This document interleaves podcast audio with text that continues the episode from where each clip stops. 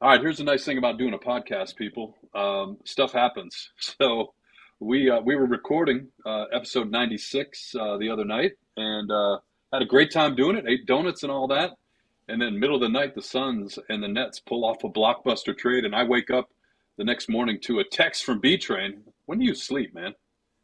I, I, I usually try to sleep about five hours. That's that's about my limit. Uh, I figure I'll sleep when I'm dead. How about that?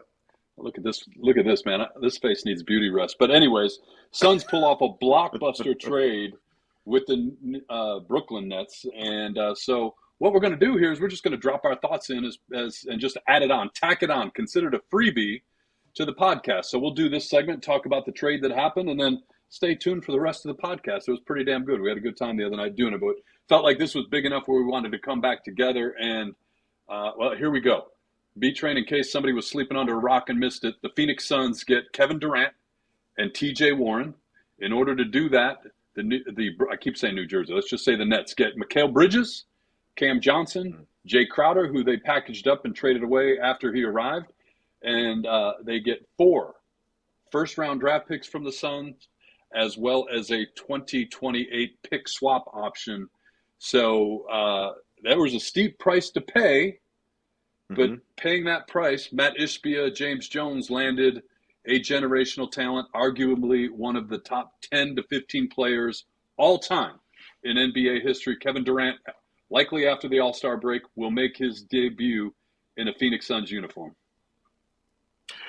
Mike, a couple of thoughts. For me, the, the one thing that, that jumped out to me was the haul that the Brooklyn Nets got because this is the Rudy Gobert uh, you know effect because he had such yeah. a high uh, demand and and there were so many pieces involved in his trade uh, a few months ago.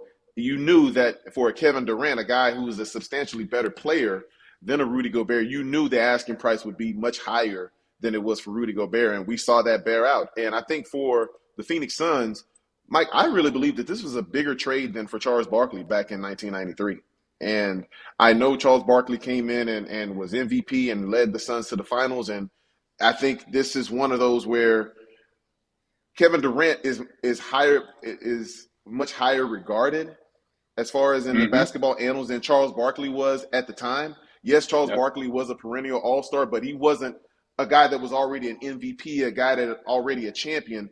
Uh, Kevin Durant is already MVP of the league, already a two time champion, already a Finals MVP and and for most people, he's arguably one of the top 15 of all time as far as NBA players. So I think there's going to be a certain buzz around Phoenix now because you throw him into a pretty good lineup where you have a Devin Booker, you have a Chris Paul, and you have a DeAndre Ayton, whatever you want to call him. I, I think it's a big three and a half. I'm not going to say big four. I'm going to say right. big three and a half until DeAndre Ayton gets his act together and starts playing like a guy that's worthy of the contract that he got in the offseason. Uh, this is big time because I think now the Phoenix Suns become a top three team in the Western Conference, mm-hmm. where before this, they were likely uh, on the outside looking into the playoffs. But I, I think this significantly impacts their outlook on the playoffs that, that's going to start in about 30 some odd games.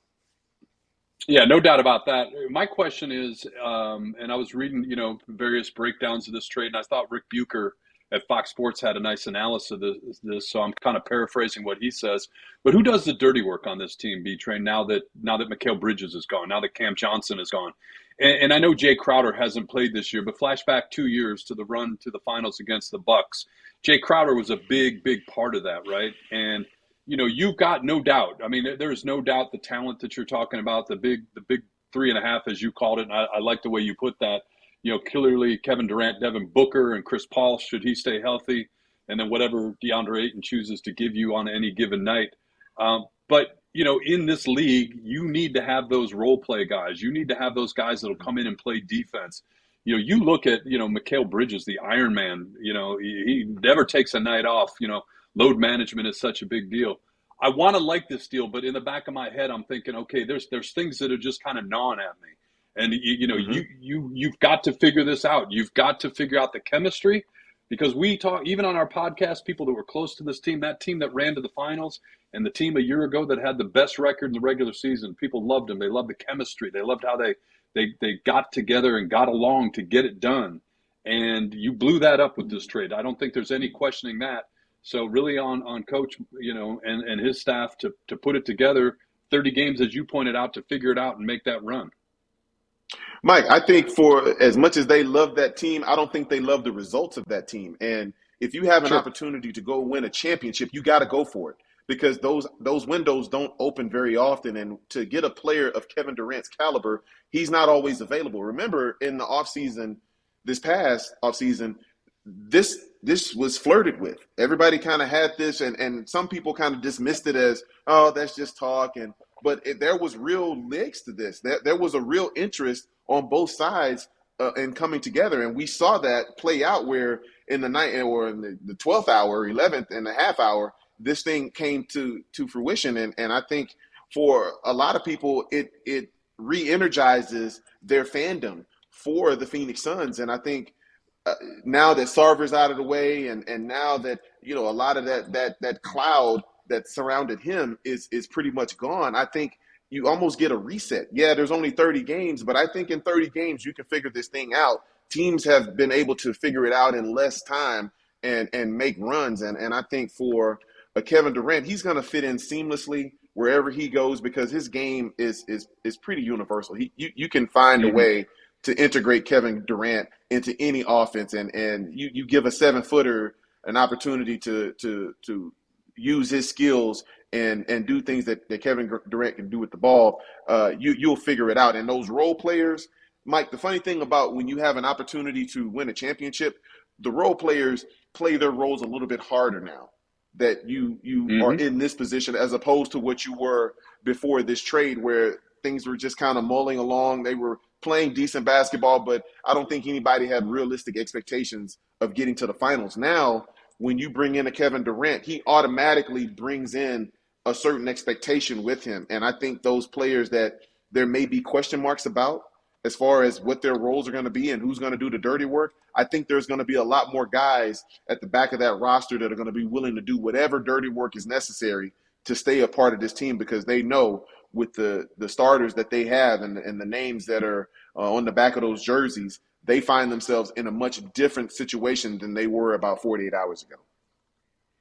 No, and I think that's a fair point. Um, and you know, again, you know, this coaching staff has shown that you know go back two years, right? You put it together, and and they can put the the plan in place to make it work. And you know that's what these remaining games are for. Once once Kevin Durant is healthy and he's able to go, and like I said, reports are that that should be shortly after the All Star break here coming up shortly in the National Basketball Association. The other thing that I wonder about is, you know, and again, this is just, you know, when you package it into the big picture, um, you know the new owner you know and and it was clearly the the, the news was out there that the owners and the league fast tracked this uh, approval so that Matt Ishbia and his brother could get in here take over their controlling interest in this team from Robert Sarver so deals could be done. There was a cap I believe at 10 million dollars is what Sarver with with Sarver's suspension was all James Jones could do. Like his hands were tied because of this. Mm-hmm. so that that is lifted and now now you go you go all in and then some. Like you you, you watch poker on espn where the guy stands up and pushes his chips into the table like that's what happened mm-hmm. here i think because you know depending on which side of this this equation you are you know there, there's one side that if you're a suns fan and, and everything you've described you love it on the other side and again quoting from rick bucher because i this is good and i can't take credit for his work is that Matt Ishbia has been an NBA owner NBA owner for less than 24 hours when this article was written, and it feels as if the Brooklyn Nets took full advantage of that fact, the fact that he wanted to make that impression on this fan base that he was here and he meant business, and therefore that price was incredibly steep for Matt Ishbia to pull this deal off. Mike, we've seen across sports that there have been organizations that are willing to do exactly what Matt Ishbia did. We saw this with the Rams last year. We saw this with the Tampa Bay Buccaneers a few years ago, mm-hmm. where you say, hey, you know what? To heck with all those draft picks. We're going to try to win now. And that's what he's tried to do. And if it if they pull it off and they get a championship ring, it will all be worth it. The high price, all of the things that they gave up in order to get this ring, no fan is going to worry about what's going on with Mikal Bridges. They they love the they love Mikal and what he brought to the team.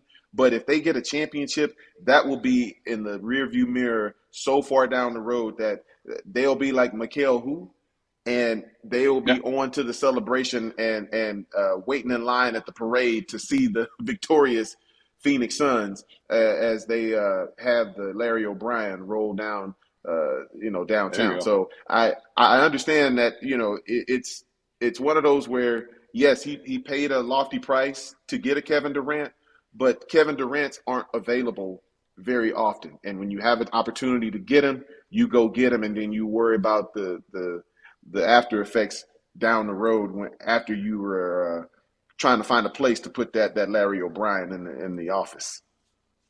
In your opinion, B Train, what what what's the window here now, right? Because again, yeah, and I, I completely agree with your your comparisons where you compare this move to what the the Rams did, right? Where you you mm-hmm. go all in, you you tra- tra- draft picks be damn, you're going to do what you got to do to win and win now. The Rams were successful in that. What's the mm-hmm. window for the Phoenix Suns? Is it win now, win immediately, like this year? Chris Paul, 37 years old. Kevin Durant, 34 years old, coming off an injury again.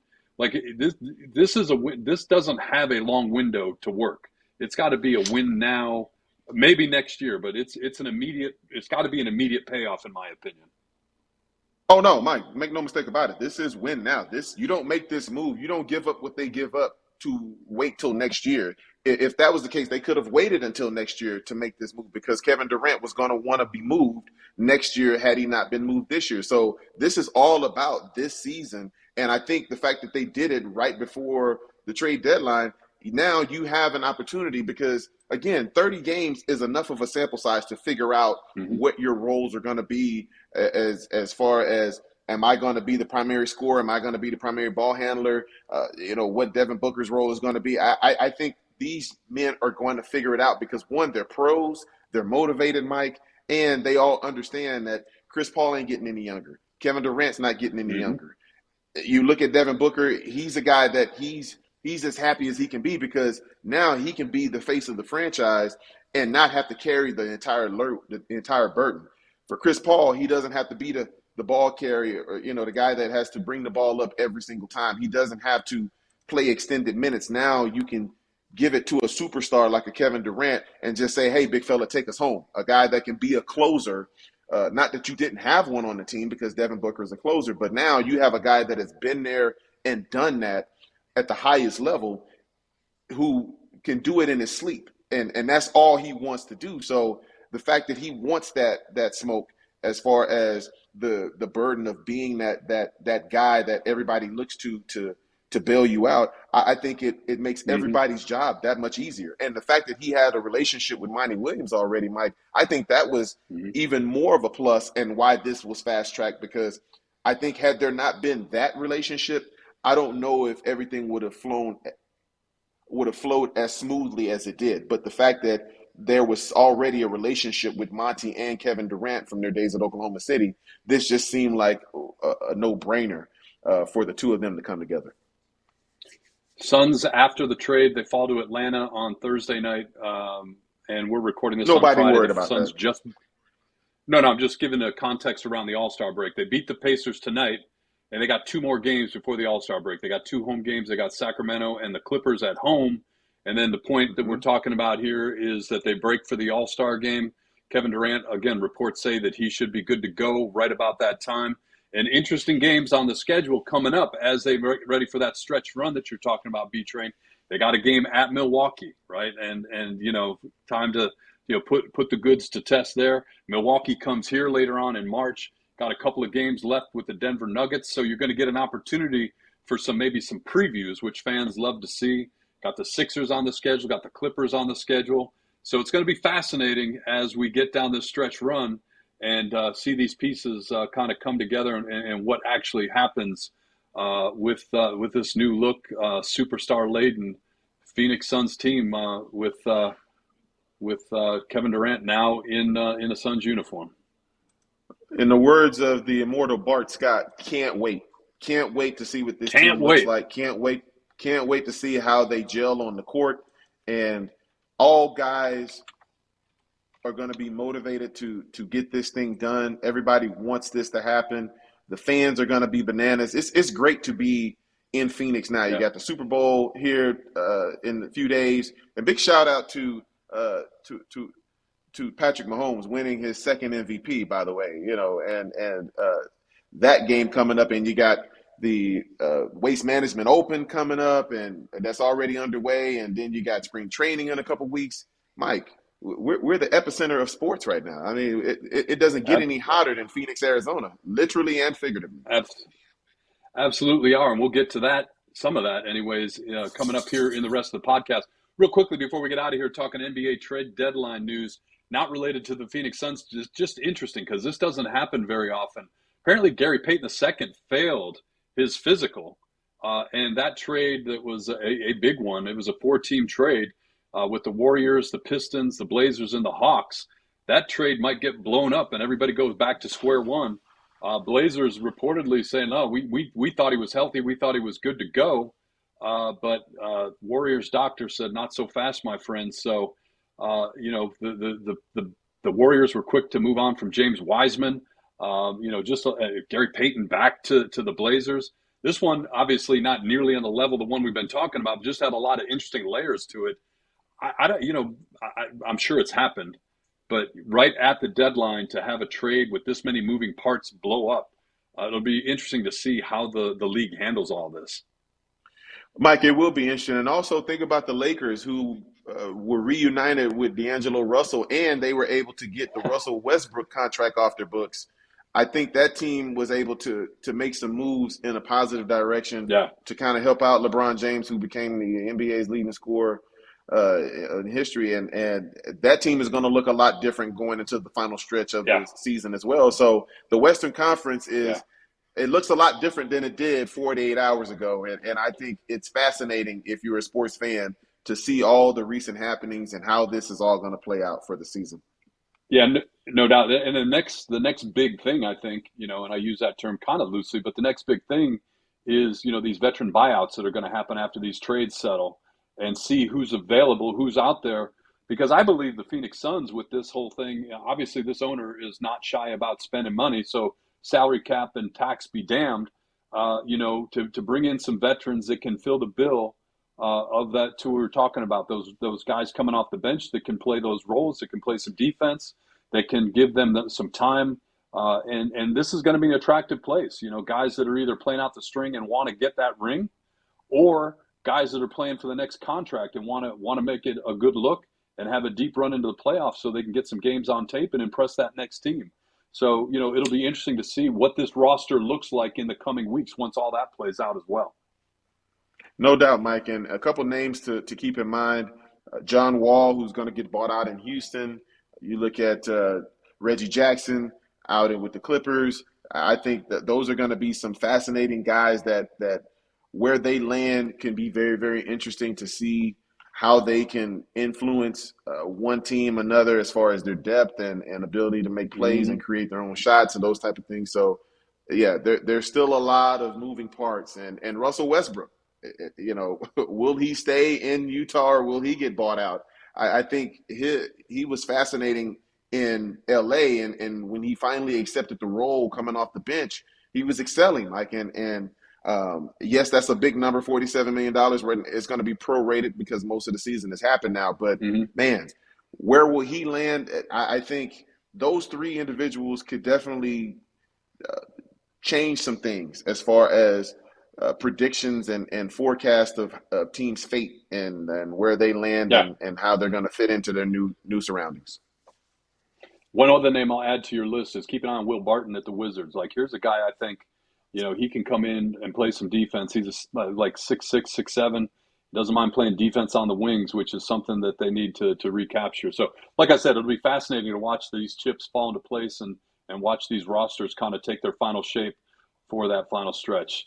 That's going to do it for this segment of the podcast. Don't forget, as always, follow us on Twitter at Train and Gross. I got to put a picture of the Bosa donuts out there that you bought the other day.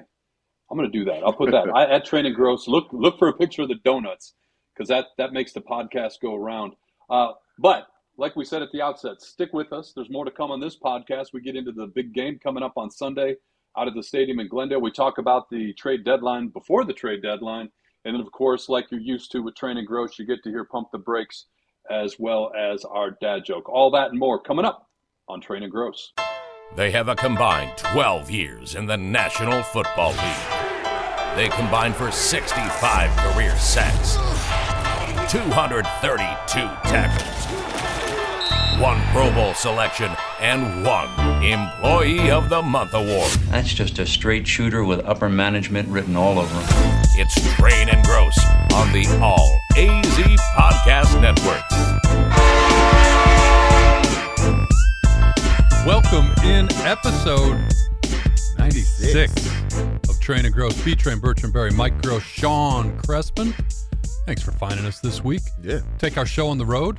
that's right. We allowed to say that? We are, and I appreciate you guys doing so because it was me with the busy schedule that made it difficult, and you guys went above and beyond because not only did you travel across the entire Valley, Girls, Got Gross, to see it. B Train came through with the Bosa Donuts, which you guys hear us talk about an awful lot in this All right. show. Hold- But it, it wasn't just regular apple fritters, and this box is going to do it no justice because it's already half eaten. Already But kill- my man came it. through, and Gross, you tell us where to put the camera because I can't see it. Uh, But right there, I can see it. you can see right there. Yeah, tilted up. Look apple at that. fritters, A- apple red frit- velvet, and some blueberry. and blueberry.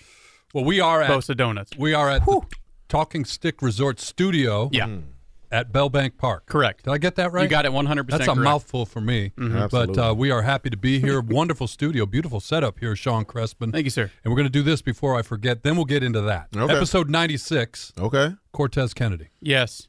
I'm with it. The late, great Yeah, Cortez Kennedy. no doubt. Passed away at the age of 48.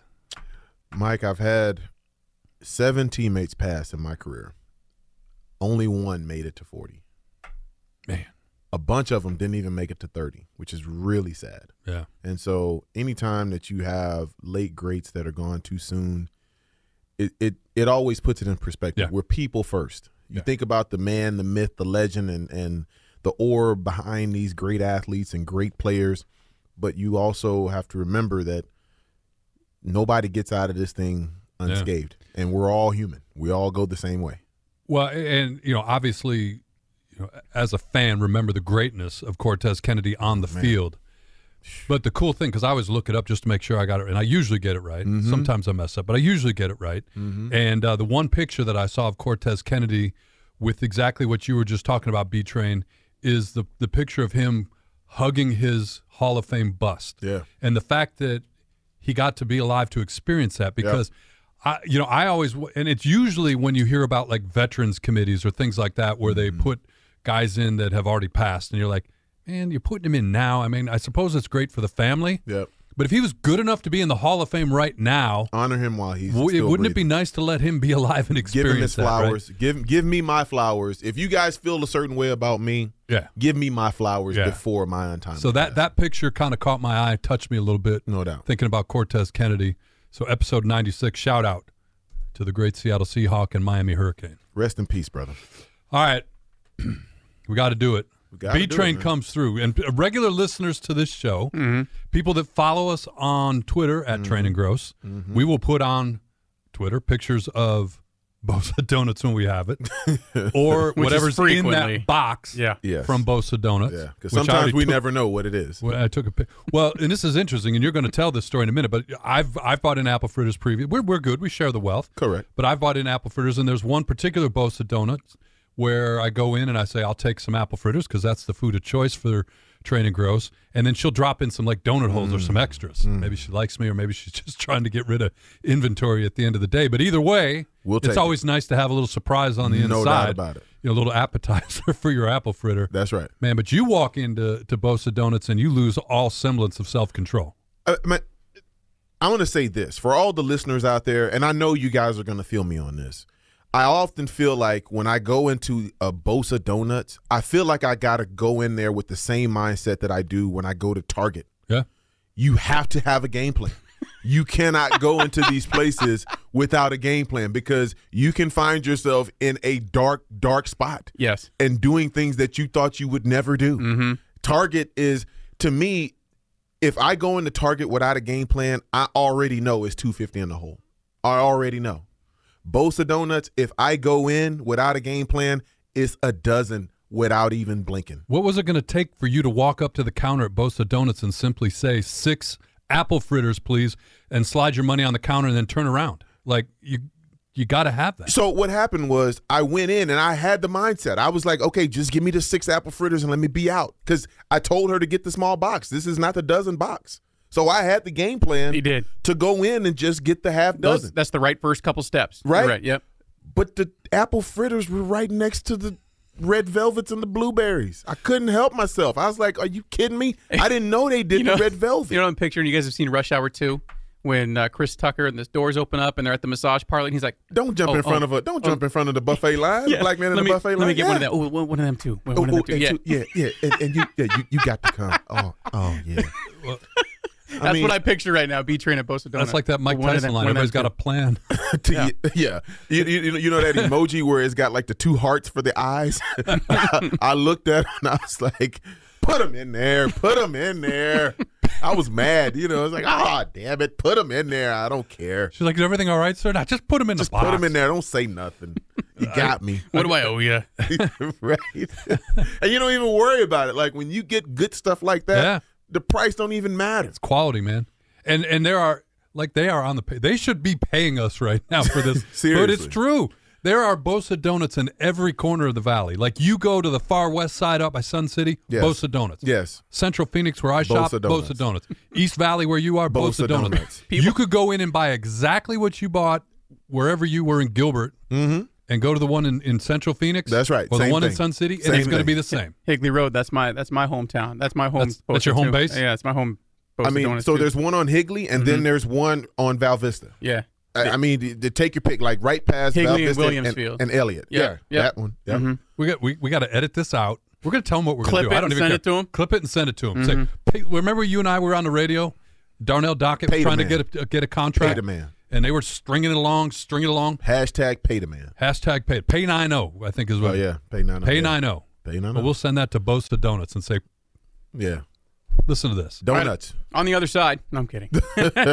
Full segment. But I mean, really, like between Bosa Donuts and Target, uh, th- they are two of the Uh, most guilty pleasure Let me ask you places you'll ever go. There's everybody's got a few items that gets them every time. So you said it's if you go in with not without a game plan, it's going to be 250 regardless in Target. Absolutely. What are some of the items that get you every time? Candles, trail. I trail knew I was I was going to guess the candles because we see that all the time. We see the candles and all the, the trail time. mix. We see the trail mix at at train station. candles, trail mix. Yeah. Uh, uh, toiletries that you didn't think you needed. You, you got to get them, But you gotta get 'em just because you're there. So yeah. you didn't think you need them, but you bought them. So that didn't mean you Well, needed them. You uh, wanted them. But I know a lot of times you don't know if you're if Uh, you're out or not at the house. So you say, I might as well since I'm here. I'm going to give me those. And see, I have the the the double responsibility because remember, I take showers at, at my building. Oh, that's right. That's true. So Yeah. I, I don't know if I'm out either way. Mm-hmm. You know, I always got to make sure you're clean. You know, you, you, you got you know you, you got to maintain you know the hygiene. You know, you, you can't just be half stepping on the hygiene. Mm-hmm. So if you have too much deodorant, is that ever a bad No, thing? Never a good bad thing. thing. Too much toothpaste, is that a bad thing? So Well, go Soap. back, go back to the beginning of the whole COVID thing, pandemic. Too much toilet paper. Oh, gosh. never a bad thing. no. yeah, I mean, I still can't believe that was a chapter in our lives. People fighting over toilet paper well, I was a was a legitimate chapter in our lives. But my thing was, how much do people think they were going to eat? You know what I Yeah, mean? Like, stockpiling. in order to use that to- that toilet paper, like yeah, exactly. Or the flip side, because I used to do investments. The flip side is you know people are running the price up, kind of like uh, Oh, of you know, course. and now you know everybody's stockpiled, so they're not. Then I'm sure like Charmin and those companies are like, well, why aren't we selling this stuff? yeah, So when we were at here's a, a story. We were at ASU. Uh, COVID was was kind In of full effect? around, yeah. Mhm. And they had a hand sanitizer bottle sitting on the scores table. And Kyle Dodd, the color analyst, I'm throwing him under the bus here completely, uh, jokingly grabbed it and goes, "Oh, I got four kids. I could use this." a week later, that damn thing was probably worth 150 dollars because it was the large one, and you couldn't find it anywhere. And he's like, "Man, I've walked out with gold." But Wow. what a weird, weird was so chapter weird. in our lives. weird So times. weird. But you know, Target is that that store, and I know there's a lot of people out there that feel me. I think everybody does. Yeah, because it it again, you you can you can drop two fifty and not even blink, Mm-hmm. and it, and you feel like you've accomplished something, but you really hadn't done anything but overspend. Right. You know what I mean? Yeah. But when you had to have that extra storage bin, you didn't know if you needed. of course, I do that. or the towels. You the, know, towel, because the towels the, and bath towels. The towels get me all the time. Yeah, all the time. How many towels you got in your house? Well, but you know, everyone, you need to freshen those up. I mean, you only Yeah. wash what is them. the life cycle of a of a towel? you in can the- only wash them so many times, and then all of a sudden you start to realize, hey, this ain't as fresh as it used to be. a bath towel a year.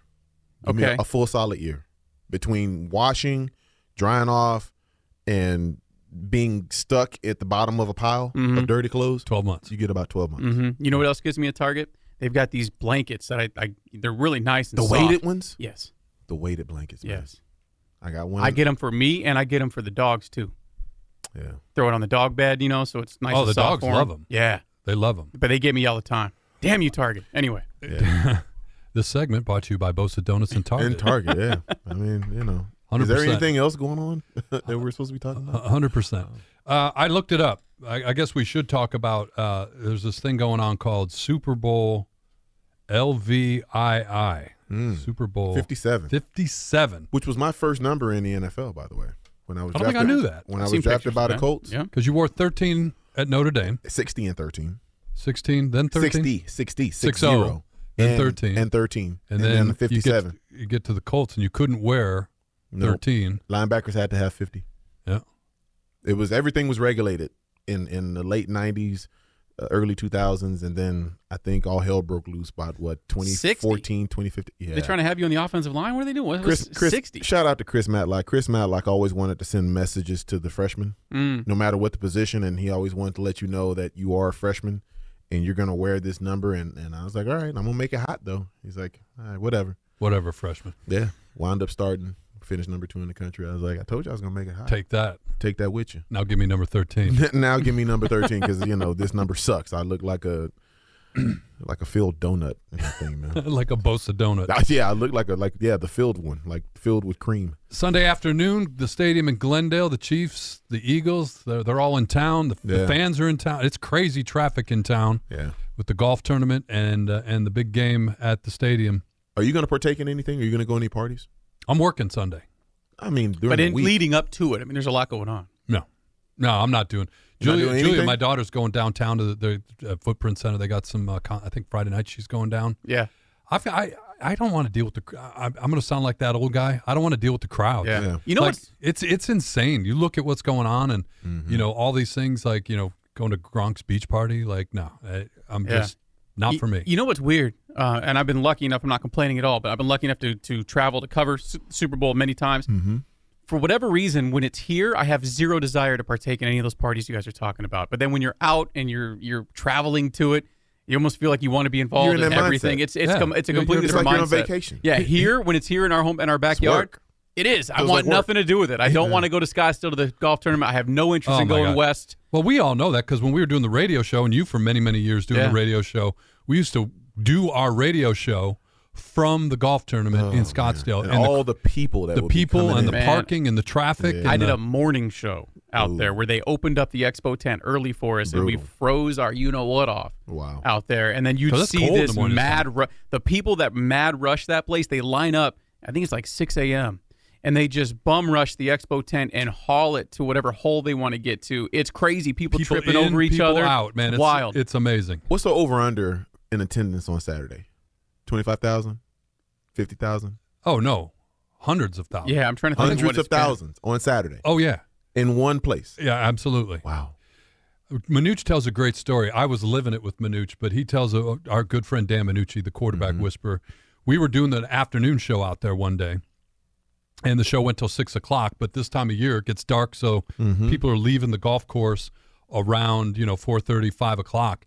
And there was this group of people that were leaving, two men, two women, Mm-hmm. clearly had been enjoying themselves at the tournament, Mm. imbibing, Mm-hmm. and they were coming out, and you could just tell, you could see them coming. Yeah, it was a vibe. And the one guy goes, "Hey, they're doing a radio show over there," and so they they stumble their way over to us. I'm talking about whatever Manuch and I are talking about at the time, football, I'm sure, something like that. Right. And you know, you you're sitting there staring out. You see the people coming, and this woman lifts her shirt and flashes us. Wow. Mid show, like she just, boo, she flashed, laughed, walked away. And uh, Manuch tells the story, and he's like, "You didn't skip a beat. Yeah. You did not stop whatever you were talking about." I mean, was like, Mike, you're you're a pro. professional, man. It was the best thing you had seen all day. Oh man, man. I Well, couldn't help it. it I guess like- that's the end of the pod. we always end on ladies and that. gentlemen. Well, thanks for tuning in, everybody. We'll see you next time. I'm out of here. Man. That feels like we only been doing this for about 20 minutes. But you know, the thing about this is when I when I look at this game, the thing that intrigues me about the game, like I don't want to go out in public either. I'm with you. I don't want to partake. You, you guys, we're we're all grumpy old men to some degree. but the thing that intrigues me about the game is there's so many underlying stories. Mm-hmm. There's so many back page stories. You've got brothers for the first time. You've got Andy Reid against his former team. Yep. You've got two black quarterbacks for the first time in NFL history playing for a Super Bowl. You it, it, th- there's so many different storylines that you can run with. You've got two quarterbacks with contrasting styles. One guy is a gunslinger. He's one of those those throwback Brett Favre type of guys, take chances. Mm-hmm. And then you got the cool, calm, and collected, button up Jalen Hurts, who it does everything unconventional, and and still they arrive at the same point. I, I think it's fascinating to see these two different styles collide, collide here for for all the marbles, and and I think we talked about this last week, but I just got to say, if you're if you're Lamar Jackson, you are rooting like mm-hmm. crazy. Yeah. like crazy for Jalen Hurts Big because you know if this style of play gets to a championship, his value is going to go through the roof. because that's the one knock they have right now on a on a uh, Lamar Jackson is that no no quote unquote running quarterback who you know is is basically 50-50 in terms of Mm-hmm. you know taking off with his legs or throwing the you know throwing the, throwing the football has ever won a title. Mm-hmm. You know you can point to some guys who can move. Patrick Mahomes can do it, but is does a lot. He wants behi- to throw the ball. mostly from behind the line of scrimmage. You know the wants to throw Steve Youngs of the world have done it. A guy can that can run the football, um, but nobody who's been considered a true dual threat running the football as much as as Hurts does it or Lamar Jackson has ever won a title. That's the one knock on on Look. his style of play. You're 100% right. You're 100 percent right, but I, I I dis not disagree with you, but I what the hell are the Ravens thinking anyways? Like you you need oh, Jalen. Oh, they're Hur- nuts. No, but I'm saying you need Jalen Hurts to win a Super Bowl to prove how how valuable Lamar Jackson No, is. to but you? you know, but Lamar Jackson's camp No, I- going to the I negotiating that. table needs it. Bro, I Yeah. get that because the Ravens have been so pig-headed about Mm-hmm. this. This the, we we talked about this going into the last season. Yeah. that there's no reason it ever should have got to this point. Well, Mike, it's, it's it's an ideal, and I think there's a lot of outside pressure outside of Baltimore for the Ravens owner to hold the line because you're talking. Everybody knows what this is about. This is about Deshaun Watson's contract. Absolutely. This is about a fully guaranteed number that's way out there that nobody really wants to commit that much to fully. Mm-hmm. The the numbers are going to be you know 230 that that's not a number that's going to that's going to wow you because we see Patrick Mahomes I think he's about double that. Yeah. And so that that's not the key. The key is fully guaranteed 230 plus because I, I look at Lamar Jackson. There's nothing about his game and nothing about his personal life that says he shouldn't get whatever Deshaun Watson got plus, Plus. some because he's a better quarterback. He's a more accomplished quarterback. He's done more in the NFL than Deshaun Watson. 100%. There's nothing to really talk about. The only sticking point is fully guaranteed. And we saw this with Kirk Cousins, a guy that was able to get that because of his situation being a fourth round pick and then hitting uh, uh, to to be a, a, a restricted free agent and all that kind of stuff and being franchise tagged for two years and then finally hitting and betting on himself. I just look at him and say, why would you play a game with this guy? You've built your entire system, you built your entire organization Mm-hmm. around Lamar Jackson, and why would you play chicken That's what I don't with understand. this guy?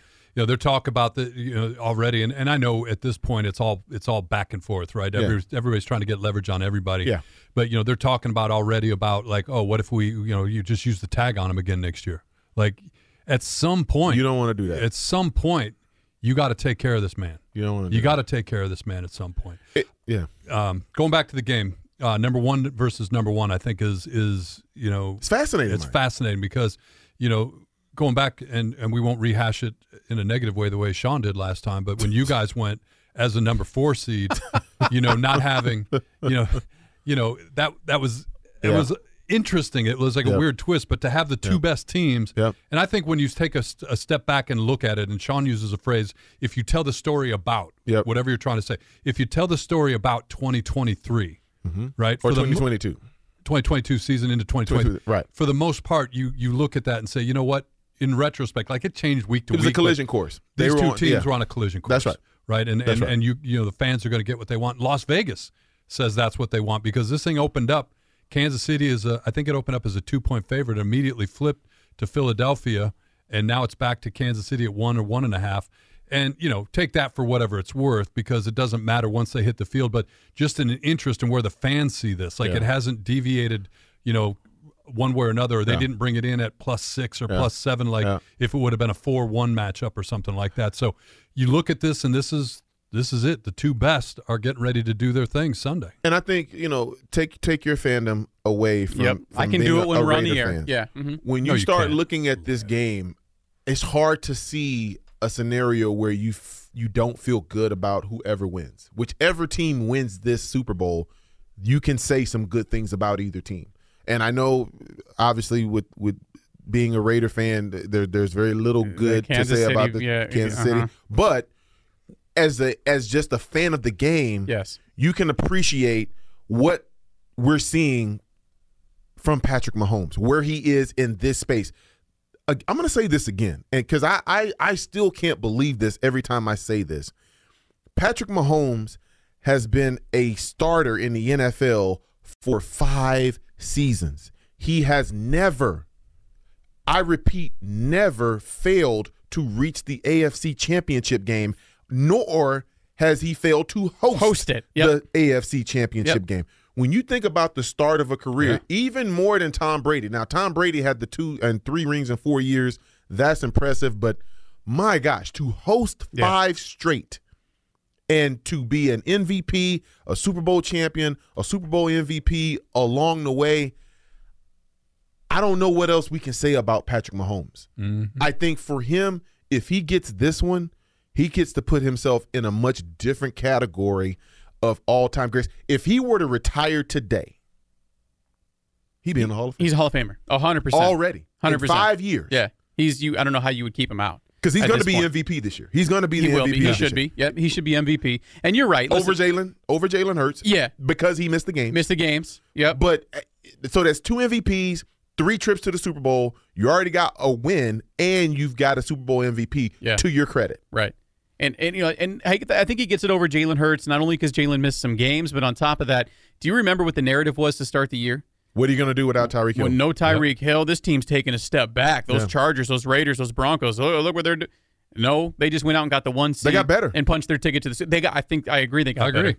I, I Patrick agree. they got better. got better. He did. That that's the scary part. He had to get better because now you didn't have that home run shot all the way down the field. If if all else fell, you just you know sit back and, and chuck it as far as you can, and you know ten the cheetah's Yeah. going to catch Yeah. it. Now he had to find one Travis Kelce, and he had to make synergy with some some newly acquired uh, talent, some Yeah. rookies out of the backfield, some guys that came from other teams, uh, Juju Smith Schuster. I mean, there's so many different guys. It- this has been that referendum on when a guy has to step his game up, can he do it? And Patrick not only did it, he did it in style. and they do it as a as a you know a cohesive unit. The coach, Yes. the player, Yes. And the front office. You know, and to, you talk about you you lose due to free agency. You know, I was thinking about, and we were talking about this elsewhere. Uh, when you think about guys that have come in, guy like Isaiah Pacheco, like Rookie. you found a guy from Rutgers of all places, and somebody on the radio said or TV said something like when he when he runs with the ball, he's running like that's the last chance he's ever going to get. You know, he's running like a guy from Rutgers who knows that you're not from Alabama, you're not from USC, but man, look at what he gives to that offense. A rookie, like sixth or seventh round rookie. They have a ton. Of, what's here's what's disappointing if you're somebody hoping your team can get over the Kansas City Chiefs hump. Bo- on both sides of the ball, they have a ton of young talent. Which a is ton of young talent. That's having to play. ta- that's having to play and contributing. Had to play last week in the AFC Championship game and make an impact, Yep. and they did. Defensive backs, wide Yep. receivers, Yep. running back. Yep. It, it's ridiculous. Well, and it's important from obviously what you see on the field, but you as as a if you're going to maintain Mm-hmm. as a, a franchise in this current structure, you've got to be able to bring in run, young talent that can play because they're cheaper.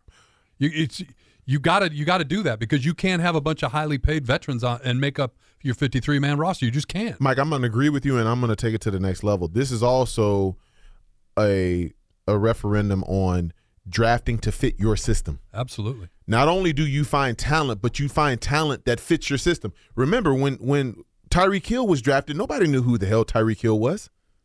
He was a guy that just could run really fast. Nobody knew that he would turn into the cheetah and become this guy, mm-hmm. but the way that his skill set fit Andy Reid's system and what they needed from those particular players and how they've drafted over the the, the course of Patrick Mahomes' first 5 years, they've drafted guys that fit their skill set. It mm-hmm. wasn't necessarily the best player, but it was guys that fit what they wanted them to do. Sure. And I think for a lot of teams around the NFL, they could take a page from Andy Reid and and the, the front office of the Kansas City Chiefs and don't just get a name, get a guy that actually fits your system and is going to allow him to be in position to go out there and, and be very successful throughout the course of his career. And if we're talking about uh, you know things maybe you underappreciate about the Kansas City Chiefs at times, and, and you're talking about Coach Reid, their red zone package offensively is like something it's I've never seen before. it's impossible to stop. There's so many moving parts. They give you so much eye candy, so much motion, this, that, and the but it's other. one guy. and it's The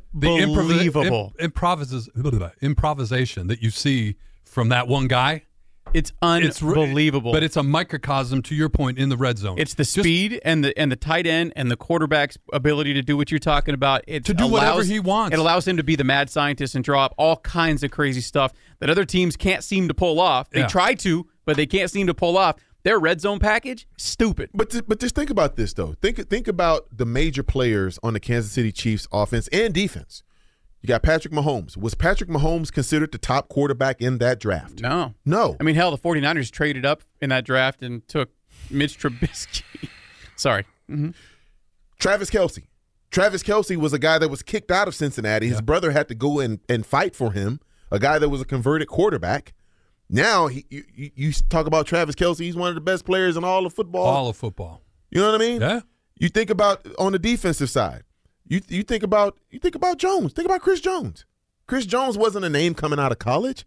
I mean, obviously he could play and he had some talent, but you didn't think of him as a can't miss guy and a guy that you had to have as a top five pick. He wasn't that guy, but he fit what they wanted to do. And once a guy is able to blossom and flourish in a system that's made for his skill set, that's when you get that true magic. So I, I I just think for a lot of teams around the NFL, don't necessarily go for the big name guys from the big name schools. Find the guys that actually fit what you're trying to get done and let them go out there and do their thing. Well, and and you, you again, you've got a coach, you got the players, and you got a front office. Their general manager's been he's only worked at stop me if you've heard this before the Kansas City Chiefs and the Philadelphia Eagles. How about that? Like he started as an intern with the Eagles, now he's a general manager, and he's got that relationship with the head coach. To your point, Mm-hmm.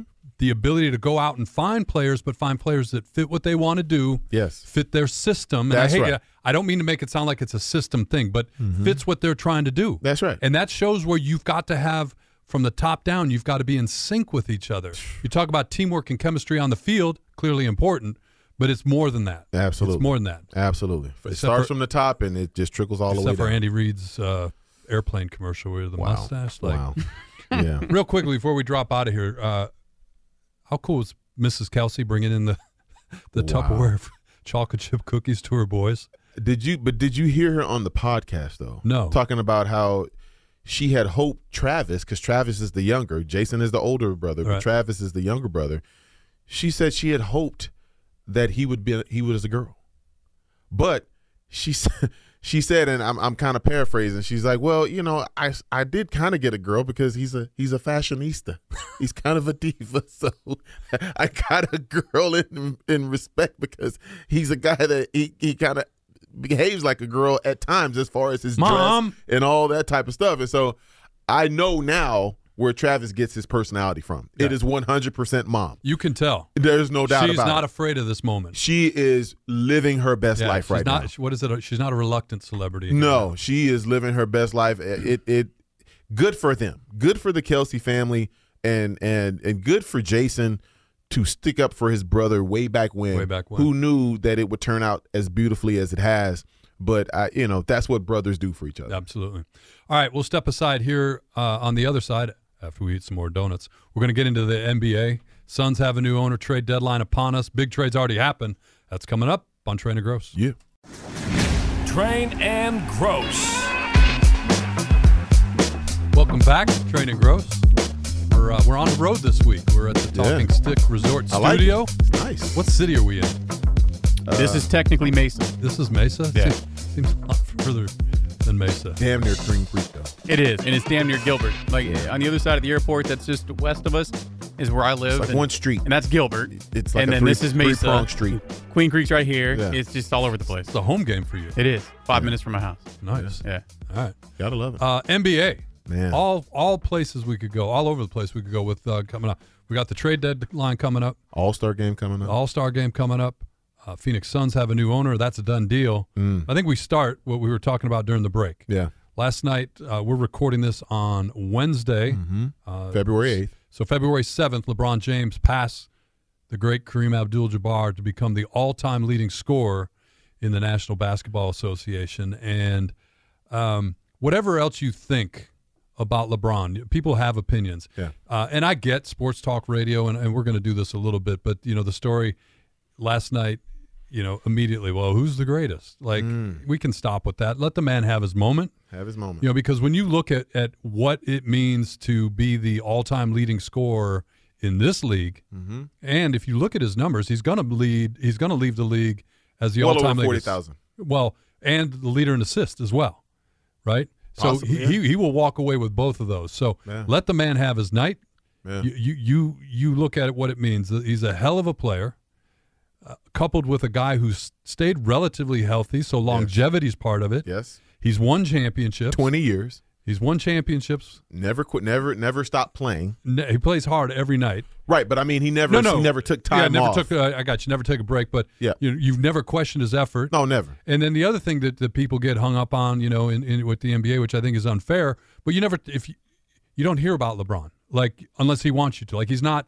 There's no issues. There's no problem. There's no, No, trouble. no. Like you know, you look at him as family, his kids. Like it's it. Akron. You should aspire to be Absolutely. LeBron James. LeBron James. he he Mike, he's the he's one of the few athletes that actually exceeded the expectations. Yeah. A guy that was being telecast in high school his games and nicknamed the chosen one, King James. Yeah. And he exceeded all of that, Mike. Yeah. I, I I think you have to tip your cap to a guy like that, and somehow maintained his his credibility as a man. Didn't put himself in compromising situations at, At all. all. There have been a few things that he may have said or tweeted that may have ruffled some feathers, but that's just subjective. That's just people's opinion. Yeah. And you know, opinions are like belly buttons. Everybody got one. Most of the time, they stink. So I just look at it and I say, for LeBron, he has played his career as beautifully as any professional athlete that I can remember in recent history. No, I, I can't disagree with that. You know, I've never been a fan of a team that he's been on. Not that I don't like LeBron, but it's just, you know, rooting interest, whatever. Yep. But you have to sit back and appreciate. You have to appreciate what he's done. Yes. And, you know, at the end of this, I mean, you, you play for records, you play for championships. Correct. The numbers are, you, you, you, you, you can't dispute it. I mean, and, you know, I thought the Lakers, for the most part, and we got a little, little asterisk to that. You know, Kareem was there. Yeah. It was a nice moment. They Magic stopped, was there. They, they stopped it with what, like seven seconds left to go in the Commissioner was there. Yeah. Commissioner was there. It was just, it was a nice moment, celebration. Yep. And uh, everybody seemed to enjoy themselves. Except for one Anthony Davis. But you know, that's a story for another day. And and I think, Mike, when I hear when I see that footage, it's one thing to try to get a rest. Yeah. Because I know that he had just dived for a ball and maybe he was a little nicked or whatever. But still, you stand up for that one. Mike, get your ass up. get your. Well, get your ass up. No, you that that's how you say it because that that doesn't happen every day. Mike, it had been 38 years since you had seen a new scoring champion in the NBA. Kareem Abdul-Jabbar held that record for 38 years. Incredible. Oh, by the way, he he set that record seven months before LeBron James was born. And here comes LeBron James, fourteen hundred games later, or 1400, uh, 1400 yeah, and and a guy that has done everything that has been asked of him to do. Mhm. Uh, he's done it the right way. He's been smart with his money. He's been uh, philanthropic with his money. Uh, he's been good with his brand. There's nothing that you can say bad about his brand. His family is is all well intact. His mom is right there. Wife is right there. Three kids are there. He's a family guy. He's always there at his son's games when he can be. Mike, there you can't really point to anything, but even with that, I still got to say MJ is still the best to me. Yeah, and I mean that that's what makes sports great because you can have those conversations. It's a healthy debate. It's a healthy debate. But to, you know, my point was the worldwide leader had to do that last night. Like Yeah. for for for at least a night, let it be his night. Yes. You know what I'm saying? Like you know, um, I, I wasn't sure if he was going to do it last night. I thought maybe he would wait till Milwaukee because they play Milwaukee. And if you do remember, once that's upon a time, Lou Alcindor. Lou Alcindor, a la Kareem Abdul-Jabbar, was drafted by the Milwaukee Bucks, won a championship there with the Big O. So it, it would have been some synergy in that Sure. respect. And Giannis was there, you know, to do that against Giannis Antetokounmpo, a guy that is basically coming for his crown. The heir apparent. The heir apparent. I mean, and, and he's coming with a full head of steam, kind of like how LeBron did it in his in his time, uh, setting his name forth. But I just I, I look at last night and it was almost the perfect night. But Yeah. if you're the Lakers, come on, man. You you you got to give your boy more effort than what you gave him. Lose to Oklahoma City during Oklahoma- that whole thing. I mean, Oklahoma City's a better team, but Mike, they had guys out. That was not a full team Right. for Oklahoma City, and they, Mike, it, it was defense optional. Yeah. The, I mean, the amount of layups and and just the Olay, just just the the the the VIP service to the rim that both teams were giving each other. I mean, Mm-hmm. there was no hesitation. There was no uh there was no type of resistance towards the rim. There was 200 points all. scored in the first three quarters. I, 200 points scored in the first three quarters of that game. I mean, w- w- Wild. I, I love points and I love to see the ball go in the hole, but when you see it go in looking like a Friday practice or you're doing three on two drills, I, it, it it it did lose a little something. And LeBron did everything that he was supposed to do because he came out with that that killer mentality. He wanted to go and get it. And Mike, he ran out of gas and his boys couldn't help him. Didn't help him. Interesting. You talk about all-time leading scorer in the NBA. That record was broken last night. That stood for 38 years. 38 years. The NCAA all-time scoring record is probably going to be broken this year. Wow. Uh, remember Mike Davis, the coach Indiana? Yeah. His kid. Uh, he coaches his kid at Detroit now. Okay. And uh, he's about ready to break Pistol Pete Maravich's Wow. all-time scoring record. Wow. So two two records like that go that stood a long time, uh, likely go down in the same season. Isn't it interesting when we talk about all time greats and how they're celebrated? Think about this. Think about the logos for these two sports. Talk about a contrast in style. The NFL has a shield, Mm-hmm. the NBA has a player. So when you start looking at who gets the Yeah. who gets the emphasis, the NBA is always about the individual. Mm-hmm. the LeBron James, the Michael Jordan, the Magic Johnson, Johnson, you know, Bird and Johnson, and everybody was kind of worried who was going to carry the torch. Kobe and Shaq for a while, and and uh, you know the the the bad boys kind of interrupted that for a little bit, and then Detroit came back in 04 and kind of interrupted it yet again. But then you you've seen since 2003, it's been LeBron James's show for the most part he's either played in the he's either won four or he's lost six and all along the way you've known that he's been a major player in the playoffs and and who was going to win a title for the last 20 years Yeah. he's he's had a a direct hand in who was going to have that that opportunity and I don't think there's any one person in the NFL that you can look at and say that guy was the difference for 10 to 15 years. You could say Brady to an extent, but everybody knows that it was a collective Yeah. team. It was the shield. It was It the has to be, It was the it was the Mhm. we instead of me. Yep. And you have two different styles, but I think they both work in in the in the American public. No, I think you're right, and and you look at what the NBA is and how it's it's become so popular, and they they did that by celebrating those individual That's correct. superstars. That's correct. Go, you just went go all the way back to Magic and, And and, and Larry Yeah. doing McDonald's commercial, whatever, all the way through. Right? They figured that out that that was going to be the way that they would all prosper. They would all make money. yeah, Right. Started in You- 1979 in their college championship back when, right? Championship Unlike game. the NFL, to your point, they they don't celebrate individual players the No. way they do. Sometimes the people, well, they got the helmet and it's harder, but No. you know, they just They whatever if they it's, wanted it's to. different. If they the way wanted they to, they do it, could. right? Yes. And that's absolutely right. All right, locally, Mm. big news in town. Robert Sarver is officially. We knew he was going, but he's officially out. Mm. Well, the new owner was introduced at a press conference today, and understand that the NBA did him a little solid, wanted to fast track this thing so he could get in and uh, get some deals, hopefully done before the trade deadline. Which again, we're recording this on the eighth. The trade deadline is tomorrow afternoon, Phoenix time. Yep. But Matt Ish, Ish, Ish, how does he say it? Ishbia, Close enough. Ishbia Yeah, we'll go with it. former Michigan State Spartan, played Yep. for Tom Izzo, Yep. Ishbia, all of that. We'll just blah, blah, H get to it the out. Izzo, But yeah. uh, you know, said all the right things, did all the right things, backtracked from hiring Isaiah Thomas. Uh, but he. Yeah. is announced and he's in and, and presumably hunkered in with James Jones, Yeah. trying to figure out what they got to do between now and tomorrow afternoon, uh, at the very least, to get rid of Jae Crowder, but hopefully uh, do a few more things to uh, right the ship before the uh, the postseason starts. And I think it was good to see Devin Booker back out on the Yep. court last night, and for him to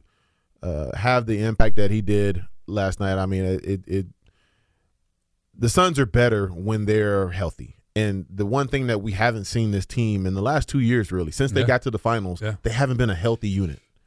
And they have the same style of coach. You know, I don't think Monty has changed his style at all, but I don't think he's had the same weapons available to him on a regular basis. No, no doubt. And I, I heard this on talk radio coming in that this lineup, the starting lineup, their preferred starting lineup, Mm-hmm. they had it for six games at the start of the season before the injury started. Yeah. And so you look at uh, early November to early February till you get that starting lineup back. Jeez, that's crazy. And credit to everybody else to you know kind of a little bit of a rough spot where they dipped a little bit, but they they held it together. Went eight Mm-hmm. Yeah. and two in their last ten, Yep. awaiting the return of Devin Booker. Yep. And you know here you are. I mean you you've got a team that's right there in the thick of it. And I've maintained, and I know we've talked about this. You know when you think about where this team literally and figuratively broke down a year ago. Yeah. You know, it was late in the season where your older guys, Chris Paul, Mm-hmm. got tired, and so you you look at where they were a couple weeks ago. You don't want any part of that play-in round if you're the Suns. You need Chris Paul having that extra, uh, assuming Chris Paul is Mm-hmm. still here. You want Chris Paul as healthy and rested as possible. You want to have then you want to so you want to be six or higher, Yep. and then ideally you figure out a way to get home court advantage in the first round. I don't know that you're catching Denver Yep. or Memphis, Yep. but stay out of that play-in round. Mike, I don't I don't look at the Western Conference this year and I don't see a clear cut winner other than Denver. Unless you can put Denver to the side and say they're the most complete team in the Western Conference. Agreed. And they are if they get home field advantage, they're going to almost assuredly be a lock to get to the Western mm-hmm. Conference finals. What about Dallas now? No, So, well, I think If they can make that work, because you got two ball dominant players there, how you know how's that going to work? kind So, of thing? so I, I was listening to Draymond Green and a guy that is as polarizing as Draymond, but but Draymond at times is really insightful. Mike, he he says some things that that really gives you insight and and a different perspective, and and he talked about how that is a nightmare for them, for the Golden State Warriors in particular, because these are two guys that can create their own shots. Mhm. They're two guys that don't necessarily have to uh, rely on other guys to get themselves going. They're self motivated. If you've got one guy in Luka, you know you can just let him go crazy, and eventually he's going to wear down, which he's done the last two three years as far as the postseason is concerned. He gets you to a point, but Mike he runs out of gas. Now you've got a guy that in Kyrie Irving who had his issues with Sure. the Brooklyn Nets and had some things to say about the Brooklyn Nets on his way out the door. He he gives Luka the opportunity to go to the bench and rest. Yeah. And and and and not lose any kind of offensive cohesion that has been built up during the course of said game. I heard somebody from Dallas, uh, uh, you know, breaking this thing down, and they said this trade was more about Luka than it was Kyrie. I agree with that. It should be. They they want to test Luka. Like Yeah. whether or not Kyrie's here long term or not, that that that can be dealt with. Right. Wh- How is Luka going to react to a player like Kyrie, in this case, actually Kyrie, Yep. come in and test him, push him out of his comfort zone? Right. You are not the man. You're Right. sharing that responsibility. To your point, it's still Luka's team, Of course. but you've got a guy that can do everything you just said. Yes. and that that's what they need because everybody realizes what the Mavericks are. Yes. And so, is Luka willing to make that work? Yes. Which I thought was fascinating. Like you always think about you're bringing those pieces in to add to what you have. Mm-hmm. That's right. But they're bringing pieces in to test what they had, test their superstar, I- their young superstar. And I love it because you don't want to stay complacent, Mike, because where they were going, where they were going to be a team that could get to maybe the Western Conference semis, every now and again get to the final, Right. but you weren't going to be able you, you never considered them a full threat to get to the NBA finals because you knew it was so dependent show. on one guy. And and the thing about about Luka is Luka kind of reminds me of a LeBron James. As far as his style of play. Mhm. He dom- he's ball dominant. He likes to have the ball till you get to the end of the shot clock. Then he's going to make the correct basketball play. But if, as a teammate, you're going to have to be ready to catch and shoot or get to the rim. Yeah. You talk about a Kyrie Irving. Where did Kyrie have his most success? Playing with Cleveland. the LeBron James. Cleveland. And I think Kyrie has understood through the trials of going to Boston and going to the the you know to the uh, the Brooklyn Nets, understanding that yeah he's tried it other ways it hasn't worked. Mhm. You got to the finals back to back and and had real shots of winning too when you had a guy like LeBron James as the dominant guy. So I think for him, if he's matured at all, and and that's a big if he should understand that this is probably the best case scenario Mhm. for him to have a success or have a chance at winning a championship again. Because if it really is about winning championships and not just about getting the bag, then I think Kyrie is in a great situation where if he makes this thing work in Dallas, he can pretty much get that four year deal that he's been looking for wherever it is that he finally lands. Whether it's Dallas, whether it's somewhere else, if he pulls this off and he helps this team make a run like they can, I think this will go a long way for Kyrie. Speaking of Kyrie trade, Chris Paul apparently was floated as part of a package to the Nets to bring Kyrie here. How how obviously mm-hmm. didn't happen, didn't materialize. no. Is Chris Paul, if you're James Jones right now, if you're sitting in his office downtown Phoenix working the phones, is Chris Paul expendable right now? Mike, if you're going to be honest, and I don't, I don't. I hate the word expendable. That probably wasn't the right word. If he, he's Tradable. movable, movable, movable, tradable, movable. Yes. Thank you. Um, Chris Paul will always be a great player in the NBA. His legacy, I think, is cemented. I don't Yeah. think he can do anything to damage his, his legacy at this point. But if we're honest and we think about the last couple of years, even the year they got to the finals, Chris is not dependable when it matters most hmm and that that was in Houston when he played for my Rockets. That's been wherever he's gone, he has almost a shelf life, Mike, where he is really good during the regular season, and they do a great job of trying to get trying to manage his minutes. Uh, he's not a guy that's going to miss games, but he's going to try to finesse the, the the amount of minutes that he plays in each game, and without having to just flat out not suit out. So. Um, I don't know how you do that, Mike, and and keep the cohesion that you have with that starting unit. Because if he's not going to be available, and if he breaks down, which in, inevitably he's done hmm in recent history, I, Mike, you got to. It, it's a young man's game. All these sports are for young men. When you're older and you're trying to hang on and get those last couple checks, and you know, prolong your career there, there's going to be things that that get exposed, and I think for Chris Paul, his endurance level and his size gets exposed at the end of the season when you start playing slow down basketball, and then it becomes about possession basketball and and height matters.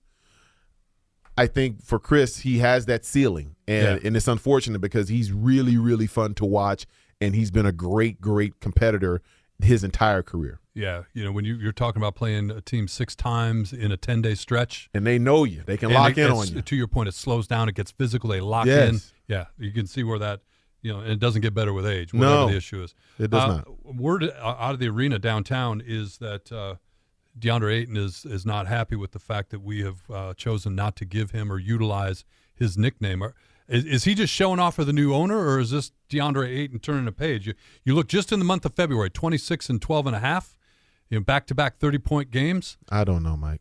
I don't know. What, what, what, what, do we need to see it on a sustained basis? I mean, Well, he's I- I got don't- the bag, so I mean, ideally, you would like to see him go out and do it, Mike. But he, he's just a he's a weird cat. He's just a weird cat. is he tradable? I don't think that contract is. I, I think if if he were just if he had a, a, a team friendly deal, I think they would trade him in a heartbeat. Mm-hmm. But the money that that the Jazz, I believe it was, that offered him, or Indiana, The Indiana, Pacers. Indiana, that they offered, I think when they matched that, I think they knew that it was like, okay, we got to do this, but we know that Hold their that- nose and do it. because now we're stuck with him. Yeah. Once we do this, once we pull this trigger and give him this money, he's ours, for better or for worse. Yeah. Well, you got him. He's maybe he's just showing off for the new owner. Who knows? Hey, show off for your teammates. How about that? I mean, the owner, he's going to be okay. Like he's not going to miss any meals. He's he's going to be just fine. He just bought a team for 4 billion dollars. He's going to be okay. Right? when you just say it, 4 bill, 4 billy. Right? He's going to be okay. He's not going to lose a whole lot of sleep on the day in and day out and game in and Yeah. game out of the Phoenix Suns. But for DeAndre Ayton, you've got a finite time to be a player, a finite time to make a difference. And your teammates are counting on you to be that big figure. If you always want to be included in the the the leaders of this team, then show up and be that guy. Yeah. Don't don't Don't tell me, disappear. show me. Don't don't tell me, show me. You know, I'm, we're from Missouri, Mike. When we get to DeAndre Ayton, What we'll see. Show me. Trade deadline right around the corner and uh, new owner in place. Yeah. I, I think from that standpoint, whatever happens here near term, you know, the, the cast has been set because you know this. You know, you're not going to change things in a day. no, you can't. But I, th- I think for the franchise to have the Robert Sarver cloud gone, Yeah. I think I think that's that's going to matter, and long term that's going to matter. I think that's a good thing, you know, because the more things that come out, I can't remember his name, the uh, the team president um, who said that uh, he would never leave. Uh, Jason Rowley. Jason Rowley gone too. yeah. Um, you know, when you're the when you're the right hand man of the guy that uh, got in trouble, Mm. You know, I hate to use the term guilt by association, but, But uh, guilt by uh, association Yeah. right? You either knew, you condoned, whatever. All right, we'll step aside. You're listening to Train and Gross. Kind of cool. We're on the road. Yeah. We're uh, we're Bosa donut up. Mm. I don't even know what that means. There's still some left. There's still some There's we'll like take. three apple fritters and a and a uh, red velvet there. Those was so good. Be careful with the red velvet. We'll be right back on Train and Gross. Yeah. Welcome back, Train and Gross, and that music means just one thing. It's uh, it's people's Pump 'em. it's people's favorite Pump, pump, part pump, of the pump podcast the brakes, where we the get into brakes. pump the brakes, and then we'll uh, wrap things up with dad jokes. Yeah. So we turn it over to the one, the only, Sean Crest. All right, so if you look at my notes today that the crack staff sent me, it's just a bunch. I mean, I don't even know how to phrase these, so I might power stumble, I might stumble all over it. One of them I had, um, I had planned, but it was low hanging fruit, so I should have should have known it was going to come up in their show in natural conversation. But LeBron James overachieving from where we all from the Sports Illustrated cover until now, which you all we all agree he did. So I'm going to change it up a little bit. You guys watched the game last night, right? I did. Did you see what he was doing in pregame? Uh, What he was practicing in pregame? the skyhook. the skyhook. Did it from three point. pump the brakes or not, when he was one shot away, LeBron should have attempted at least one skyhook. I'm gonna pump the brakes. I think for him, it would have been. it- was poetic because he hit the same shot that he hit for his very first shot. The he hit a fadeaway? he hit a fadeaway. And I think for LeBron, his game has come full circle to where a guy that used to come off screens and, and get himself in position to to uh, make plays at the basket because he wasn't a great shooter, right? A guy that was able to just use his athleticism and, and get that shot. I thought it was apropos for the shot that actually gave him the scoring title. I thought it was cool before the game. They were talking about it, but I think at some point it, there's a fine line between cool and I don't know, Cheesy. Corny. corny, or I was going to say gimmicky. Yeah. You know, and The skyhook would have been a little. A little I, I think it would have been a little over the top, bit. and, and I don't even know. Like, Kare- I don't think Kareem would probably even would have appreciated. Like pregame, sure, I get it, I but don't think Kareem pr- appreciated it anyway. no, probably None of it. Handing yeah, him the ball. Yeah, none, yeah, none, I don't none think of he it. appreciated Yeah. any of it. Hey, did you see his kid? Sorry to cut you off. When they panned to LeBron's kid, Yeah. and dude was uh, uh, yawning at one point. He's Yeah. one, he's one shot away, Yeah. one shot away from breaking the record, and they pan to his kid, and his kid starts yawning. I'm like, oh my god, what a terrible shot. But you know the thing about it is you, you got to wonder how much sleep has any of that family. it was like gotten? 10 o'clock at night too. Uh, right. How Yeah. much sleep have they gotten in the last week? Because Right. this has been something looming for quite some time. Yeah. And you knew it was coming. And I mean, you can't help when you yawn. It was just funny that that's when they panned to the, timing, yeah, yeah. they Yeah, yeah, to the kid and the kid. I mean, high school Yeah. kids naturally. I mean, Right. there's you know a lot of yawning going on, and uh, you know, so and win the damn game, Lakers. Come So you, on. you're pumping the brakes on it too then? yeah, yeah, Uh, every year during Super Bowl week, Roger Goodell has his State of the Union address. Yep. Okay, today officiating was brought up. Let me read you a quote. Quote, there are over 42,000 plays in a season. Multiple infractions could occur on any play. Take that out of, uh, or extrapolate that. That's hundreds, if not millions, of potential fouls. And our officials do an extraordinary job of getting those. Are there mistakes in the context of that? Yes. There are not. They are not perfect, and officiating never will be. But he went on to say, officiating in the NFL has never been better. Pump the brakes or not on that last line. I'm going to tap the brakes. Okay. Because I think the one thing that we've seen consistently throughout the last 20 years is there's been more opposition to the calls. Mm-hmm. I think with the advancement of technology, you see more. You you get to see more in the replays and and when you see more and, and the fans are actually smarter now than what they were. Not to say that fans back in the day weren't smart, but you have so much more information now. And you can see things happen a lot faster now with the the high definition TVs and the replays that they show you over and over and over and over and over again. I just think for the referees, we've talked about this in, in Yeah. previous podcasts. We got to get some young bloods in there Yeah. it's hard for a 60 something year old man to see 20 something year olds move at the speed of light Absolutely. and catch everything. Your eyes just can't, it, it- you can't. No. Like you're given a certain amount of field to work with. I get that, but those guys are going 100 miles an hour every single play, Mike. And to think that you're going to be able to see every infraction that incurred, th- that's just unrealistic. absolutely. I'm I'm not pumping the brakes. Like I agree. I, I yeah. you know, uh, I mean, he's ab, but he's he can be right and he can be wrong at the same time because Yeah. fans don't want to hear that. Right. You know, the answer to that is, you know what, we always strive to be better. To Yeah. your point, maybe we, we, we, we look at, uh, you know, the, the, the, the how we hire, where we hire, you know, all of it.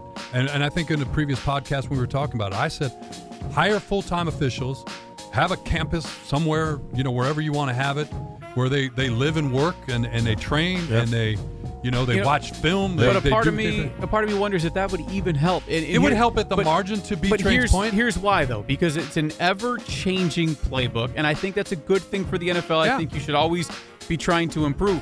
But with that ever-growing play, or excuse me, I said playbook, rule book, Yeah. right? Uh, with that ever-growing rule book, there's more and more subjective calls. It used to be pass interference was a referee's discretion, Yeah. right? Now, roughing the passer, discretion. Mm-hmm. Pass interference, discretion. Holding's always been discretion. Unsportsmanlike, taunting, what isn't, what Targeting. not Targeting. And All of those are discretionary, where it used to be there was a couple, but now there's so many No. of them that what you see and mm-hmm. what you see and what I see might be completely different. 100%. I get that. And I think so. The the officials, in my opinion, are just in a rough spot. they're in a rough spot and it's a hard job. You know, the, Yeah. to your point, the technology, the replay, the, Yeah. the high def, the super slow mo. But if they instead of coming back to be a gym teacher, an attorney, or whatever they are, put them in the in the NFL officiating headquarters Yep. six days or five six days a week during season, Yep. you know, off season, you're watching film. Yep. What do players do? Players watch, film. Absolutely. If I'm an attorney, I ain't watching film. Let me ask you this though, as a man who was in between those white lines for your entire life, Yep. how different does it? Because I know in the small, not even remotely close to speed of NFL football that I was around, Mm-hmm. in between the lines, and then going back and watching film looks completely different. And in the NFL, when you're on the field Mm-hmm. seeing something real time and then taking the step back and you get the all 22, Yeah. it is completely different. It- So it is. How do you replicate that for officials You know what I mean? Yeah. So no matter how much film you watch, it's it's, a completely players, though. different. It's What- a completely different experience. So, so a couple things. One, yes, you, you, you don't have end zone copy on the Mm-hmm. field real time. That that's a great vision. That that's a great camera angle to be able to break down film and all those kind of things.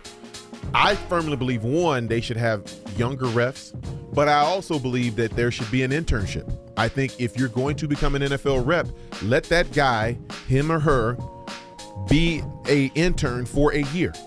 Follow a a, a, a, group around, a, a, a staff around, and they're just the ones that are observing. They observe the different refs. They watch a different ref per quarter. Let them see how that game plays out, and they can kind of grade them out based on them on what they're supposed to be looking for, so they can have an idea of what the the referees are being graded on actually. So make it like a real major, almost like a major at a, at a university. Yeah. Where you are, okay, my first year, I'm not going to be in charge of any game. I'm not going to go out there and referee any game. I'm just going to sit and observe and watch how these referees go about the business of making these game altering decisions each and every time they throw that yellow flag. On the three teams you played for, the, the, the different coaching staffs, how often did they bring in officials during training camp, practice, and such to throw flags during the? Could that be an option where you had that? You know, you, you make that something where your internship is Yeah. you go to said say Yeah. team and Yeah. throughout the week you're throwing But I think you need a year because you've got to adjust your eyes. Just like we talked about, different position players have to adjust their eyes. I think referees have to adjust their eyes to ask them to go out there from not being a ref to now having to ref games that actually matter, where jobs are on the line and and they play for keeps. Mm-hmm. When you talk about the score, I think you don't want to push those guys out there too fast before they have a great concept of what it is that they're supposed to be looking for. And I just think we all need to remember. Do you remember the strike year for the officials? Mm-hmm. Do you remember how those first couple weeks went, culminating with the Monday Night Football And why they brought the touchdown, real refs not back. touchdown? They do a tremendous job. Yeah, why they bought. The, so going back to they, your original. they do a tremendous job. So Yes, going back do. to the Yeah. original question. It's a hard job. it is He's not wrong. right. He is not He's wrong. right, yeah. But, But he the way is he said wrong it. the The way, way he he said, said it. it, yeah. Like we, hey, we always strive to be better. Yeah. We we can be better. We will be better. We'll work. Yeah. Whatever. Yeah. Fine. You're done. Uh, somebody else who said something I'm going to read you another quote. Uh, this is from Christian McCaffrey, who's done a couple of hits here, you know, Media Day and, and Radio Row and everything else. Uh, Grew up ta- in the game. Dad was a Yep. two, three-time Super Bowl champion. He's talking about the NFC Championship game in this. Okay. He says, quote, you don't want to make excuses, but it just sucks because we wish we had a healthy quarterback for a full game and just kind of see how the game would have panned out. It's a really good team that we played, but it feels like something got stolen from us. No. Just wish it would have played out differently. Pump the brakes or not, A, on that statement there. Is that a fair statement from the Pump player? the brakes. And then two, you guys remember, and during your playing years, you could dress a third emergency quarterback. They scrapped that rule in 2011. So the second portion of this question for pump the brakes is they need to implement that rule back immediately, at least for postseason at worst. Well, the the the teams still have the options of dressing a third, Carrying three, yeah. but they they want that roster spot for somebody else. Right. Mm-hmm. With all of the injuries that happen throughout the course of a season, because you have more games to play, you got more chances to get injured. So yeah, you're going to want to give that roster or that that that uh, roster spot for the game to a position player, maybe an offensive lineman, because we know if you don't have offensive linemen, you have no chance. You can just mm-hmm. ask Patrick Mahomes in the Super Bowl against the Tampa Bay Buccaneers. I don't know how you really truly fix that. I think for Christian McCaffrey, it would have been cool for him to have just said, "I wish we would have been healthy," and Yeah, left it there. Let, leave it there. because the more you say, the the the more sour grapes you sound. It feels like something got stolen from us. That line. Nobody there is stole like, anything. mm, No. They they stole your heart. Yeah. And what they did was they did what everybody talks about. In order to kill the snake, you got to chop off Yeah, the head. and Hassan they Reddick, chopped off he the did head. just that. He did just that. Mhm. And then Ndamukong Suh did the same thing to the backup. yeah. So you know they they had uh, and they, they weren't dirty plays, but they had an intention of hitting the quarterback and hitting him hard. And I got you know. Sorry to cut you off. Chris. Oh, go ahead. I'll let you finish And before I make you my. talk about my that point. all the time. When you played, like that's what the goal was. you got to Like, feel me. You got. You got. You gotta no, feel me. I, I 100% agree. Like you know. So you're pumping the brakes thing, on the yeah, statement? absolutely. Same thing of what I said about Roger Goodell. He's not wrong, but you don't sound right when you say it that way. You lost. Sour grapes. They won. Move on. They beat Move you. on. They beat you Like, soundly. Nothing, no flag. There was no, No. review of the plays Yeah. where it was something malicious. Look, he. It's unfortunate. but you were already playing with your third string quarterback because your first two had already gotten hurt. Yeah, and do and and, and, and answer this for me. How many third string quarterbacks? So because that's who it would be if you were, if you had this extra roster spot to sit an emergency quarterback. How many third string quarterbacks were beating that Eagles defense in Philadelphia? I don't know that during the the, first NFC string was gonna Championship do game? it. Thank Yeah. you. Yeah. Thank you. And again, it goes back to drafting for your needs, Right. for your system, what fits for your system. San Francisco somehow miraculously had a Brock Purdy on the roster, a guy mm-hmm. that was Mr. Irrelevant, but he was a guy that Kyle Shanahan and, and, and John Lynch saw, Yep. a guy that had played four years at Iowa State, a guy that was a winner and a leader, and he translated very well into his first year. They didn't anticipate him being needed, but the fact is, Yeah. he came through in a tough spot and ultimately when he went down yeah so did their chances of going to Yeah, but I say, I mean, if you re-implement that rule that went out in 2011, that you get an extra roster spot for a, a quarterback to dress, an emergency quarterback. no no Not you- a you- lot of guys that are going to fill that roster spot No, are going to go win that off- NFC don't, championship. don't let those guys off the hook because those happening. teams still have the option to Yeah. do it they just choose not to It's true. Very true. Um, next one is uh, is about the game coming up on Sunday, but not Okay. necessarily just just the Super Bowl in general. Okay. Pump the brakes or not? There's a list by, and you guys know I love my list. NFL.com put out a list ranking the Super Bowls. Number one, Patriots over the Seahawks. The interception at the goal line. Pump the brakes or not? That Super Bowl Of all time? Super Bowl 49 was the best Super Bowl in history. of all time Of all pump time. the brakes What comes to mind Be above I- that? okay i'll go dallas pittsburgh That was actually number number one on another list that I looked at. Was Dallas? You're talking about Dallas Pittsburgh dropped touchdown in the end zone, yeah, the whole thing. Absolutely. Yeah. I mean, you had two great teams going at it. The overtime game, I, I think the Patriots, and the Falcons comeback? was a better. Like that was the best Patriots Super Bowl. I thought that was better than the Philly Patriots Super Bowl. Or you could go with Kurt Mm-hmm. Warner. I mean, Yeah. it, it- it's funny because every one that they lost have been great games. Yeah. Go back to the Philadelphia one in 2018, 2017. Tom Brady threw for over 500 yards, and they didn't punt Right. and lost. And now I was I was supposed to put a disclaimer in here that we were excluding all of the Super Bowls the three of us combined to have played in. So we were gonna, we were putting that the disclaimer out there. But no, I, I agree. Uh, Ours was good. I mean, you know, there was, was a lot of there was a lot of drama back and there's a lot of moments. yeah, a lot of moments and, and a lot of you know moments that will live on forever. But you know, there were better games. Mm-hmm. What about the one here? The the catch.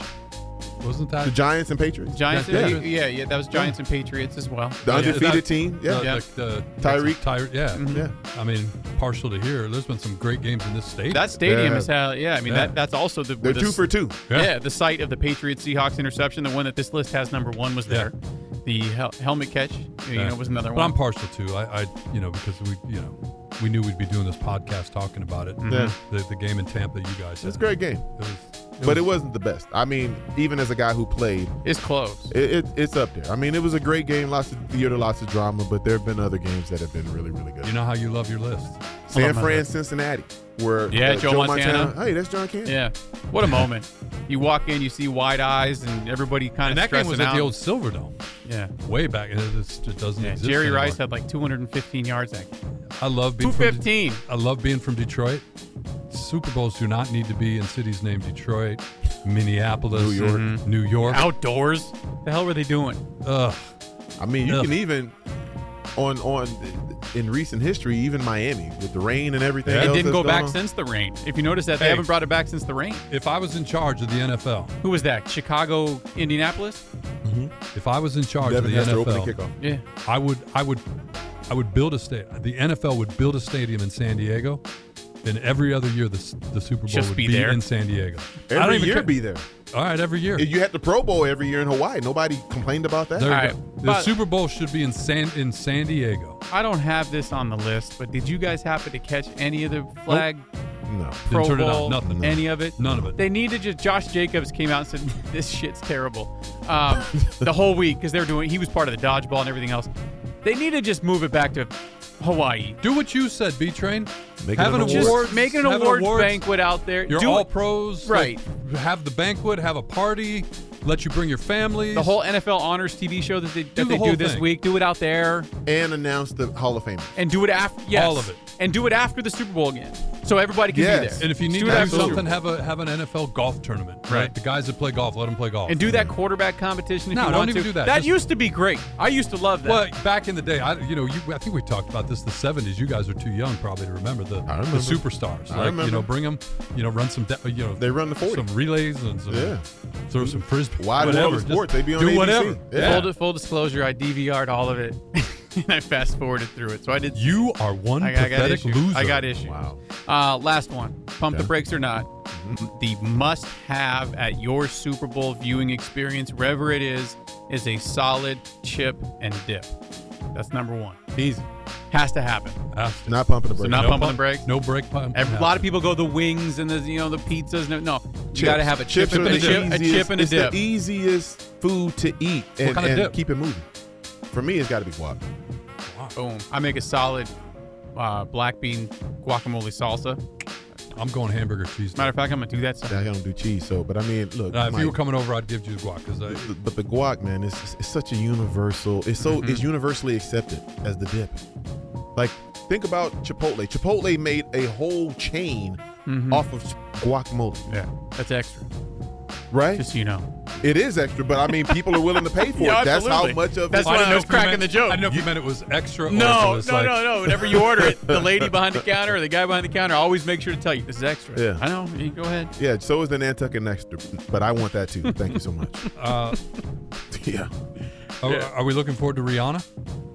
Yeah, I'm, Yeah. I look forward to the. I Yeah. look forward to the. Uh, I look forward to halftime the regardless. under 40 performers. Yeah. Don't give me the 60 old old guys. Like don't don't do it. I'm looking forward to the combination of Rihanna, You know she's gonna have some. You know she's guests. gonna bring it. Of course she is. but I'm looking forward to Rihanna. But then to your point about, I'm looking forward to the people on social media ripping Rihanna no matter what she does because why not Metallica? Ridiculous. No, and, and Give me Metallica. they can't do anything right at, Or at halftime. Like, yeah. If Or people The are gonna Who. rip, yeah, people are rip on it. Or Paul. McCartney. I don't want to see Paul McCartney. I mean, like I, f- I feel like he was propped up there. Like you know, like he like he was playing like he was gonna fall over at any moment. Give me Willie Nelson. Oh God, no, please, no. I just, I, it's so predictable the I'm- I, I wouldn't mind being with him afterwards because I know the celebration right. party is going to be off. It's, mm-hmm. it's going to be Gonna be lit. right. Mm-hmm. Ah. I'm going to be in that party He's, bus he's, afterwards. he's jumping the gun on where, where we're headed next I think year. that's- I think what a great segue! already. What a great segue that was. I think that's two. Uh, we can't get out of here from the Talking Stick Resort Studios without the dad joke of the week. Uh, you know how this works. There's a grading system with this particular Mm-hmm. segment. No matter what, you're going to get one of these. Uh, if it's a quality dad joke, you're going to hear the laughter. It's above and beyond, you get the standing ovation. Gross likes to call it the clap. Uh, but there is the, there is the chance, there's that Mm. chance that it just doesn't land, and you get one of these in the grading system. Hey. All right. So B Train, I ain't getting that. lay it on us today. All right, here we go, fellas. Mm-hmm. What's made of leather and sounds like a sneeze? A leather, and it sounds like a sneeze. What's made of leather Okay. and sounds like a sneeze? What is it? A shoe.